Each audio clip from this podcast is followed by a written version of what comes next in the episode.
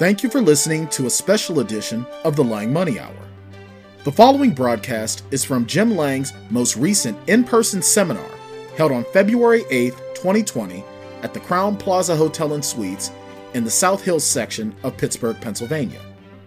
This special retirement workshop was attended by near 100 retirees seeking protective strategies against the death of the Stretch IRA in the form of the Secure Act that went into law effective January 1st, 2020. And now, Jim Lange. I don't know how to say it nicely because most of you are pretty smart folks and you're pretty responsible. But there's one thing that you're not so good at as a, as a group spending. Most of you guys are not great spenders. So you're not going to die broke. I know that a lot of you fear you're going to die broke, with one exception, and that's because she was young and broke when she came in and she was terminally ill. But other than that person, I've never had anybody die broke. Again, I've been doing this 35 years. So if you're not going to die broke and there's going to be some money left over, wouldn't it be nice if we could figure out a way, maybe have the kids get some money while they're young? Maybe it makes more sense at Joe's death, instead of leaving everything to his wife, maybe we can leave some of it to his kids so they can do some things while they are young, or provide for his grandchildren's education, or help them with a down payment for a home, or whatever it might be. And see, I just don't know what's going to happen. So, this flexible estate plan of deciding later, I believe, is the best answer for a traditionally married couple. Okay, does that make sense to folks? Um, before I talk a little bit more about it, are there any questions? Is it is it clear? Uh, you you need you need the right language, but I do want to um, respond to questions. Go ahead. What is the magic of the nine months? The nine months is a state law that says you ha- the surviving spouse, or for that matter, any survivor, has nine months to disclaim. So let's say that Joe dies. His wife is so sad she goes into a drunken stupor and she doesn't come out for 10 months. And she comes out 10 months later. She missed the opportunity to disclaim. What happens then? She gets everything. Um, and so that's Pennsylvania law, and I think that that's state law in just about any state that I can think of. But that, that is the significance. It, let me tell you what happens in reality. Um, when Joe dies, Joe's wife doesn't typically come to our office by herself. She typically will come with one of the adult children. If, if you think about your own situation, you probably even know which kid is going to be in the room with the surviving spouse. We are in no hurry for somebody to make a decision. We always say, you know, there's no nothing that needs to be done quickly. All right? Take your time with this. This is very important information. The truth is we already know what's usually appropriate. And you know, Matt has overseen that the legal word is disclaimers of many millions of dollars, probably hundreds of millions of dollars, enriching our client's family by tens of millions of dollars. Um, and that he was never in a hurry to do that. He knew what to do, but again, the idea is you know, obviously somebody's very vulnerable, they just lost their spouse, or after the second death, the kids have the same opportunity. They can keep it for themselves or they can disclaim to their kids. And by the way, for the disclaimer, normally the only way the grandkids get any money is if their parent is gone. In our documents, the child, the money can go to the grandkids and this kid can still be alive, so we can make this kid the trustee of the trust. But anyway, we have nine months to make that decision, and we're never in a hurry. Okay, there was one over here. Yes, sir. Yeah, if you have one spouse left and you say distribute it to the children early like that, um, that spouse is going to take a hit on taxes taking it out. And then the children, they're gonna they're at a good age where they're at a low income, so that they're gonna take a low tax too. Is there any way to avoid that family getting a double hit like that? Um, so, by the way, since I'm an attorney, I'm allowed to take any question, answer any other question. Um, but, but, but the premise of the question isn't accurate. The when you disclaim, what disclaiming is is disclaiming has the legal impact as if you predeceased. So Joe Joe leaves the money to his wife, she disclaims.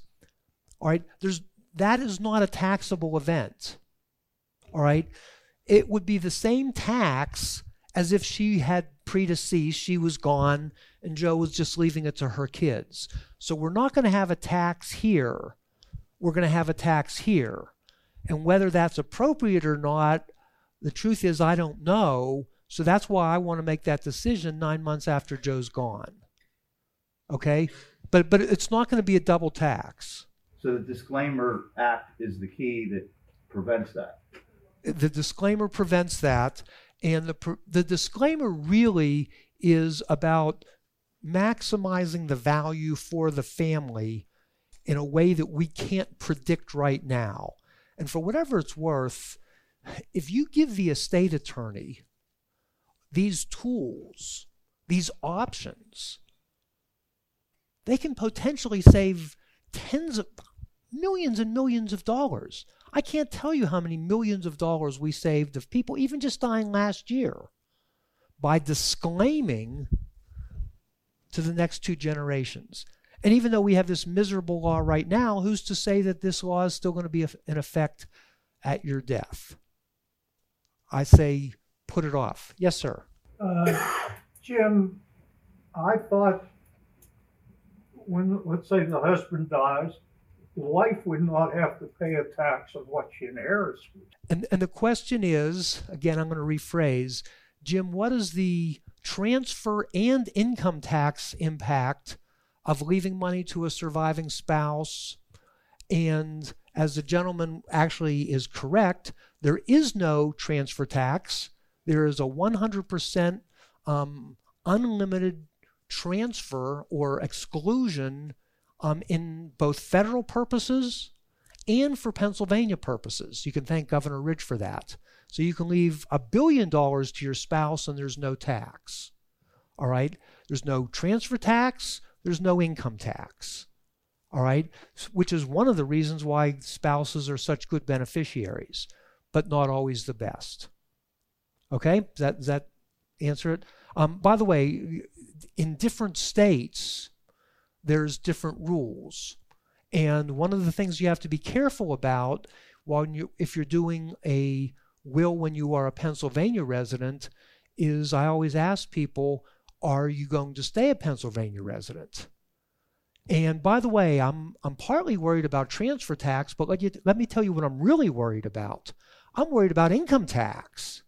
Let me tell you the stupidest thing that you can do from an income tax standpoint. Work your career in Pennsylvania and then go retire in New York or California. All right? Really dumb. Why? Because in Pennsylvania, you never got a break when you put money in your retirement plan. You ever notice your PA wages were always higher than your federal wages? That's because they didn't give you a break when you put money in your IRA and your 401k and your 403b. So the good thing about Pennsylvania is when you take it out, they don't hit they don't hit you. So Pennsylvania is a bad place to work, but a good place to retire. But let's say that now you're a Pennsylvania resident, you have this great big IRA, and then you decide to move to California or New York. Well, California and New York doesn't care that you paid the tax already. They're going to make you pay it, pay it again. There, you're going to probably maybe pay 10% instead of 3%. So that's a miserable way to do it, but sometimes people do it. Usually, by the way, people are following their daughter who moved and had children. All right? That's usually the biggest move after after retirement. Matt. Just a quick comment. So the last couple of questions have sort of have highlighted that when the first spouse passes away, when everything goes to the second spouse, you don't consider a disclaimer in that income tax bracket for the single spouse. Maybe the married spouse was in 24%, the single spouse might be in 35%. And the tax bracket consideration is heightened now because we're not in a position where we can create these multi generational legacies of IRA wealth. So that's why the disclaimers become of greater importance. Yeah. So, so by, by the way, I, a little bit, well, radically different than 99% of the estate attorneys. And the reason is Matt understands math. Um, he has a math degree from Northwestern. Most estate attorneys are hopeless when it comes to math and numbers. I'd probably do maybe three or four workshops um, for estate attorneys. They get continuing ed- education credits. And you think I'm kidding, I have to kind of dumb it down for them when we get to the numbers part. You think I'm kidding, I'm not.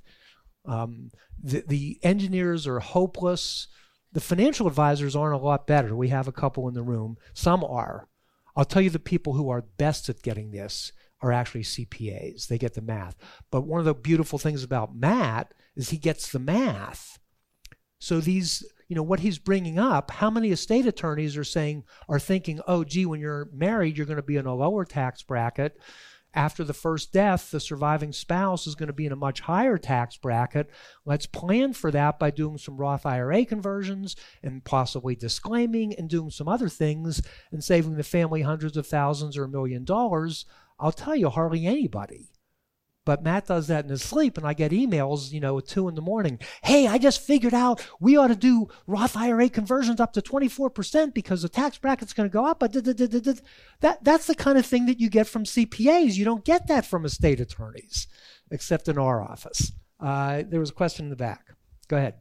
Hey, Jim, do you have to have that disclaimer in the original will prior to either spouse deceased? All right. So the question is do you have to have the disclaimer written in? I like to have the disclaimer written in because I want it to be crystal clear if you disclaim who it goes to. The other reason I like to have it in is because it it gives warning. I, I mean, we we administer the vast majority of the, the estates that we actually draft. But people move, things happen. Let's say that you do this, let's say that you do your documents with us and we don't write in, if you disclaim this is what happens, and you move to another state and you die and somebody's doing your estate plan and 90 i don't know what the percentage is but hardly anybody would think of doing anything other than just leaving it to your wife but if there's some language in there, if I disclaim this is what happens, well, that's kind of like an alarm. Oh, gee, what does that mean? What did, what did dad have in mind? So we always want to do it. The other thing is we are belt and suspenders as state attorneys. I want to make documents crystal clear. I can't tell you how many times we've looked at existing wills and, and even us with you know, me 35 years, Matt, uh, 25 years experience doing this, and he worked for the finest firms, some of the big shot downtown town firms before he worked with me. We don't even understand what it, what the words mean and what to do. I want it to be crystal clear. Is it absolutely necessary? No, it's just good practice. There's a lot of questions. I'll, I'll take a couple more and then we'll go on. Go ahead if the spouse disclaims and then it goes to say the children, does she get any use of that money? The question is, does she get any use of the money? in the old days, we used to consider a disclaimer where she gets the income. All right? Since in the IRA world, that is an income tax disaster, we don't even give them a stupid option. Okay?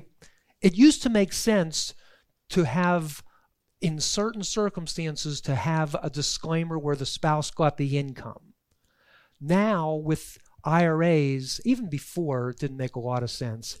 Um, it's a really bad idea. And I will tell you one of my theories of estate planning. The first thing that you do is you make the pie bigger. Okay? You've died with a certain amount of money. If you're going to be stupid about taxes, now you have a smaller pie. Most estate attorneys are worried about how are we going to divide up what the the pie. That's not the right starting point, in my opinion. In my opinion, the right starting point is how do we make the pie bigger? And now we'll try to figure out how to cut it up. If we need income for the spouse, but we still want money to go to the kids, then we figure out something else. Maybe we have money after tax go to the spouse or after tax go to the kids or a life insurance or I'm always looking to the reason why I can't stand and by the way the name of this trust that he's talking about it's a very common trust. And it goes by a couple variations. One was called the Unified Credit Shelter Trust the B Trust. Uh, a slight variation of that was called a QTIP trust. So these con- concepts of spouse gets the income and the death goes uh, to the kids or even to the kids of the first marriage is a very old concept. But when you're talking w- about IRAs, what you are doing is you are massively accelerating the income tax. And I can't stand it. So I don't even want to give somebody a stupid option. Okay? I can live with that with after tax dollars, but not IRA dollars. So if you want that, my starting point is let's figure out a different way to survive for the surviving spouse to have the appropriate income. Maybe by disclaiming less. So let's say there's a $2 million estate, and you were thinking, well, I want the spouse to get the income and I want the kids to get the remainder. Well, maybe you just have, well, spouse gets 1.5, kids get 500, and you end up more or less where you think you were in terms of dividing the pie, but you saved a half a million dollars for the family. Okay? First, start with making the pie bigger. And again, for virtually everybody in the room, the problem isn't transfer tax, it's income tax. Okay, a couple more. Yes, sir. So uh, you, you uh, disclaim to an adult child does that start the ten-year clock for their IRA when you disclaim it? The- the And question Second is- question is, from a Pennsylvania perspective, do they owe Pennsylvania inheritance tax, which I guess is four and a half percent for a child? All right. Well, I will, again, since I'm an attorney, I'll rephrase the question. What are the transfer tax and what are the income tax uh, consequences of a disclaimer by a spouse to a child?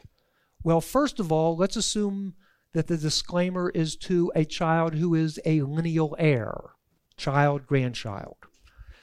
There is a 4.5% transfer tax, inheritance tax, so you are increasing the inheritance tax when you are doing that, which is, an, which is one reason not to do it.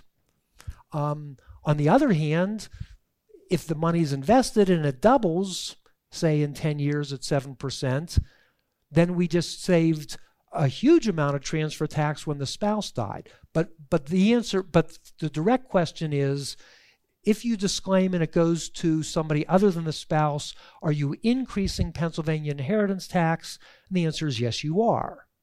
Okay? The second question is does that start the 10 year clock running for the child? And the answer is yes, it does. Okay, unless the child is a minor. Oh, the, the other exception that I forgot to mention, very important exception, um, is if the child is disabled. All right, so disabled chi- children can can stretch the um, inherited IRA just like they did under the old law. Okay? Okay, so I'm going to move on. Um, I'm sorry, this. I think the computer thinks people think we have nothing better to, than to reboot the computer about eight times a day. So, we're going to decide later, and I'm going to say that if you like the flexible plan, then give your spouse and give the estate attorney complete rein. Do it give do it for the IRAs, do it for the Roth IRAs, do it for the after tax dollars, do it for the house, do it for the insurance. And that way, like we'd said for this gentleman's question, he wanted to make sure that his wife was okay before he disclaimed. Well, maybe it might make sense, which by the way is the exact opposite of what it was last year it might make sense for the wife to get um, the IRA and the kids to get after tax dollars. That would be more, at least in the short term, income tax efficient. But if you don't have the disclaimer for the after tax dollars, then you can't do what you wanted to do. So I'm all for flexibility. And I mean, it's, it's always tragic when somebody dies. And I don't remember my clients as well as I did 30 years ago. I remember the old ones a lot better. And when somebody dies, um, and unfortunately we're getting more and more. Uh, by the way, this room is somewhat typical of the ages that tend to come to these things and we work with. Well, it was the same thing 30 years ago. And we've done over, I think, 2,600 wills starting more than 30 years ago, and quite a few people have died. And I was one of the very, very early people who did this type of flexible documents. So we've had a lot of people die with these documents. And of course, it's tragic when somebody dies. But if we can provide or over provide for the surviving spouse and save taxes and marshal money to the appropriate generation based on the family need at the time of the first and the second death, isn't that what we really want to do. I, I, I think it is. Uh, works again. I'm going to give the spouse the choice on the Roth IRAs, the regular IRAs, annuities, insurance, etc., etc. So this is not a crazy concept. Um, I have been advocating this um, since, and I've been doing it in practice. In the mid 90s, hardly anybody was doing this. And I read about it, and it just made sense to me. So without a lot of support, I was including it in the documents I was drafting. And in 1998, I did an article for a peer reviewed journal called The Tax Advisor, and I explained what I was doing, and the peer reviewers loved it. And then I just got all kinds of attention. Um, I put it in a book that was endorsed by Charles Schwab and Jane Bryant Quinn and Ed Slott, who's kind of like the big shot IRA guy, Larry King, Burton Malkiel, uh, I think we have test 60 different testimonials. So this is not wild cowboy stuff. It, I've been doing it for more than 30 years, well tested, and the experts in the field are um, great advocates of it. Um, it's been in Newsweek, it's been in Kiplinger's, Wall Street Journal multiple times, three versions of Retire Secure. Uh, we've drafted quite a few of them, and we have overseen um, many estates that, well, the insurance euphemism is um, when the policy matures after somebody dies. Um, we, we've we've done this for years, and it's been a terrific plan. Okay, um, the result, um, and let's see, your name is Lloyd. All right, Lloyd, he wants to make sure that his spouse is okay before there's any disclaimer. Well, if we give Lloyd, or more accurately, Lloyd's wife, all the options, then we can make sure that she is provided for. And if I err, I'm going to err on over providing for the spouse, not under providing. I'd rather your family pay a little bit more tax or the kids are in a little bit of a tougher situation than under providing for the spouse. So if we see a situation when maybe the perfect mathematical amount is 700,000, we might say, well, disclaim 500,000 or whatever it might be. Because again, I, I never want to under provide for the surviving spouse, which, if you remember, that was the first thing that you wanted to happen provide for the surviving spouse. And what happened when people drafted these trusts, these QTIP trusts and the B trusts and everything else, they were doing the exact opposite of what the client asked for. The estate attorney was trying to save transfer taxes, which is really stupid now because we don't have a federal transfer tax for married people unless you have more than $22 million now. Now, it's probably going to come back down again. That's another issue. But anyway, be, be, be smart about providing for your spouse and be smart about uh, taxes. Um, so again, I've I've been in front of thousands and thousands of people. Um, I've taught it to lots of attorneys. I used to teach this to financial advisors.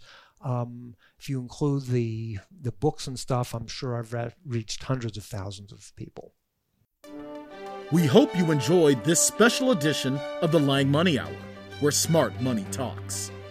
If you've discovered the answers to your questions and would like to schedule an appointment with Jim, please call Alice at our offices at 1 800 387 1129. That number again is 1 800 387 1129. Or if you would like to attend one of Jim's upcoming webinars, go to paytaxeslater.com forward slash 2020 webinars. That address again is paytaxeslater.com forward slash 2020 webinars. That's 2020 webinars.